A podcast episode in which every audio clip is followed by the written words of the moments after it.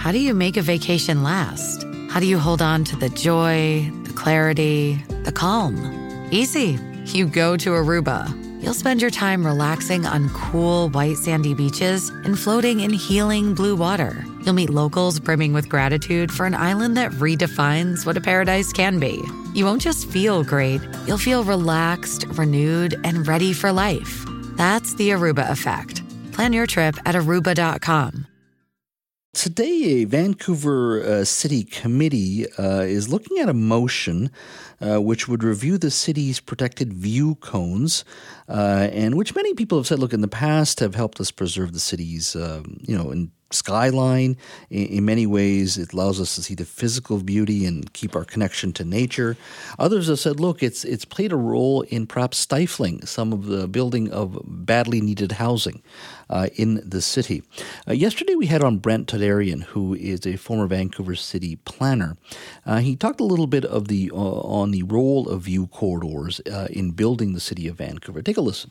The protective view corridors are about the connection to the mountains in particular. We have something called street end views that protect the view down to the water.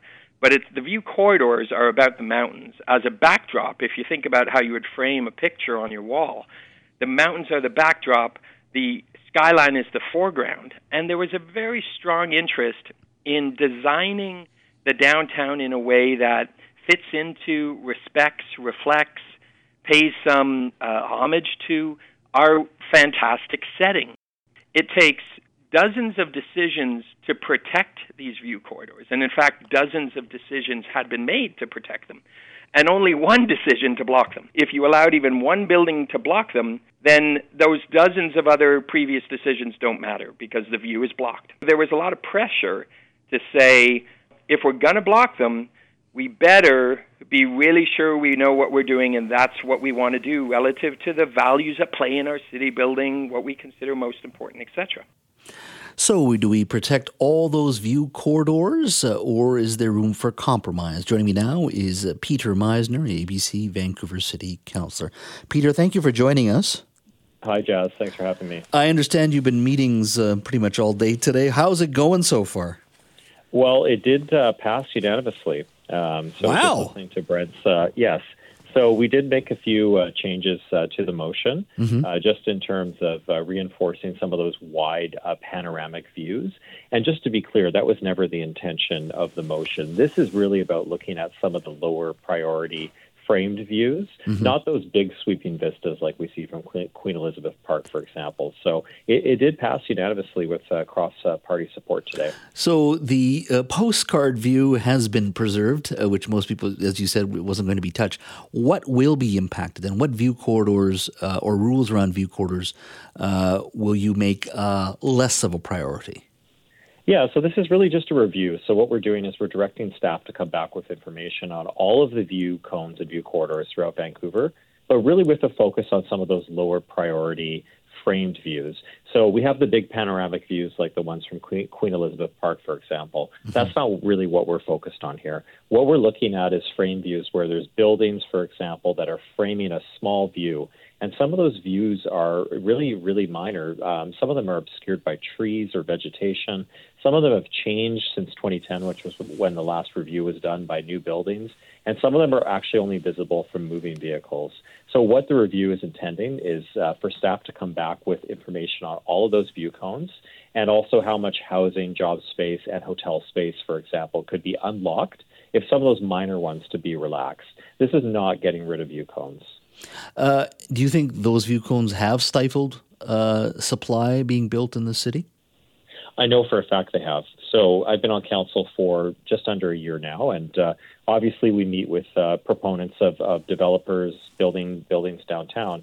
Um, there's a social housing project, for example, on Richards and Drake. Uh, that's be under construction right now. Well, that was sliced by one third due to a view cone, one of these minor view cones and as a result, they're losing you know 100 social housing units out of that tower. We've also heard of examples of other towers where they've switched from rental to strata because of the view cone that you know the project doesn't work financially. Um, so it is it is cutting into housing and job space opportunities downtown, and I think in the housing crisis that we're in, we have a responsibility to take a look at all of these policies. Mm-hmm. Uh, have there been other cities that have sort of said enough of these view cones, we got to start building. Uh, we're not too worried about them, just walked away from them, or at least uh, diluted the previous view, view cones? Not that I'm aware of. I mean, Vancouver's pretty unique in, in the fact that we have the view cones. Uh, Council in the spring actually did relax some view cones near Cambie and Broadway. Uh, that was relatively, it wasn't very controversial. Nobody probably really even knows. But uh, the rationale there is we have, you know, two rapid transit lines intersecting uh, at Cambie and Broadway. We've got the Broadway line that's, um, you know, under construction right now. But the view cone there was to preserve views of City Hall from downtown as a wayfinding instrument. So I think we all agreed on council, you know, in 2023, do we really need to see a view of City Hall as a wayfinding instrument from downtown? Obviously, job space and housing is more important at the intersection of two rapid transit lines. So, I mean, these these rules and some of these view cones are just really, really outdated in the context of 2023. Uh, do you see us ever walking away from some of these view cones? I mean, uh, I look at a lot of world class cities. Look, every area is different based on culture and and geography. Uh, you know, we couldn't do what Hong Kong is doing. Hong Kong's got huge towers, and it, and it fits uh, to what Hong Kong is. But do you think we need view cones at all when regards to building higher, higher buildings? Technology allows it. There's greater density.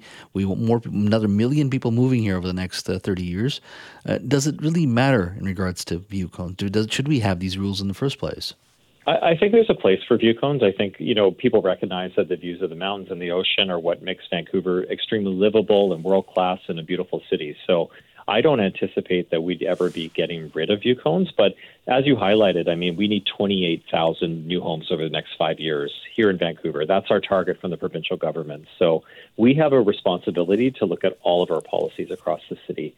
And if there's small view cones that uh, people don't even really know about or can't see because they're grown over with trees, for example, mm-hmm. I think we have a responsibility to look at those if they're impacting delivery of housing downtown.